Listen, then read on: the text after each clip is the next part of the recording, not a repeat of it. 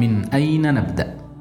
إن تكوين الأمم وتربية الشعوب وتحقيق الآمال ومناصرة المبادئ تحتاج من الأمة التي تحاول هذا أو الفئة التي تدعو إليه على الأقل إلى قوة نفسية عظيمة تتمثل في عدة أمور: إرادة قوية لا يتطرق إليها ضعف، ووفاء ثابت لا يعدو عليه تلون ولا غدر، وتضحية عزيزة لا يحول دونها طمع ولا بخل، ومعرفة بالمبدأ وإيمان به وتقدير له يعصم من الخطأ فيه والانحراف عنه والمساومة عليه والخديعة بغيره. على هذه الأركان التي هي من خصوص النفوس وحدها، وعلى هذه القوة الروحية الهائلة تبنى المبادئ وتتربى الأمم الناهضة، وتتكون الشعوب الفتية، وتتجدد الحياة في من حرموا الحياة زمنا طويلا. وكل شعب فقد هذه الصفات الأربعة، أو على الأقل فقدها قواده ودعاة الإصلاح فيه، فهو شعب عابث مسكين لا يصل إلى خير ولا يحقق أملا، وحسبه أن يعيش في جو من الأحلام والظنون والأوهام. إن الظن لا يغني من الحق شيئا. هذا هو قانون الله تبارك وتعالى وسنته في خلقه، ولن تجد لسنة الله تبديلا.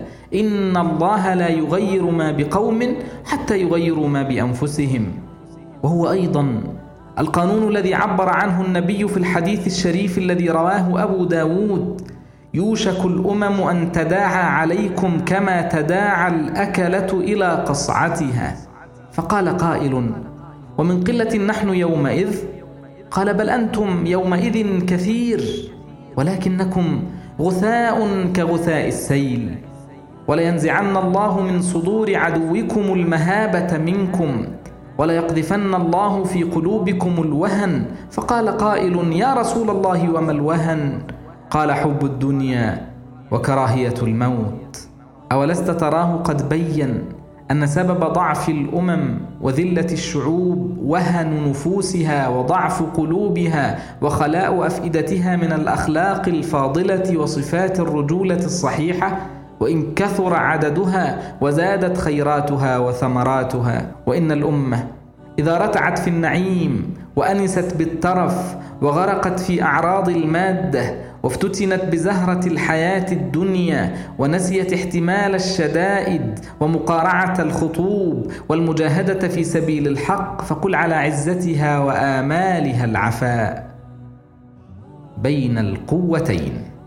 يظن كثير من الناس أن الشرق تعوزه القوة المادية من المال والعتاد وآلات الحرب والكفاح لينهض ويسابق الأمم التي سلبت حقه وهضمت أهله.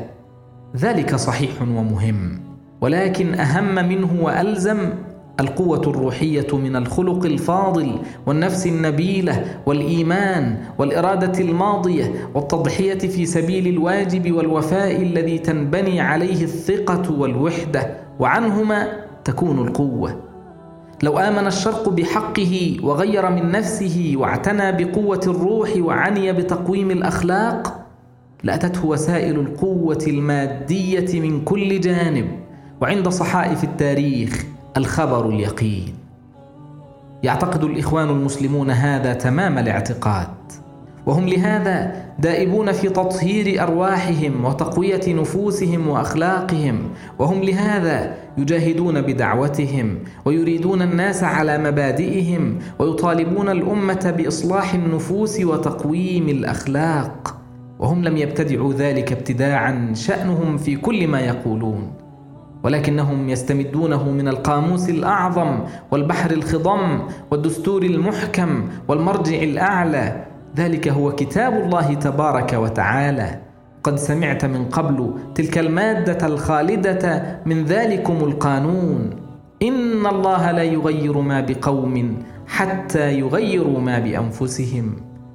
ولقد كشف القرآن عن هذا المعنى في كثير من آياته، بل إنه ضرب مثلا تطبيقيا خالدا واضحا كل الوضوح صادقا كل الصدق في قصة بني إسرائيل، تلك القصة الرائعة التي ترسم لكل أمة يائسة طريق التكوين.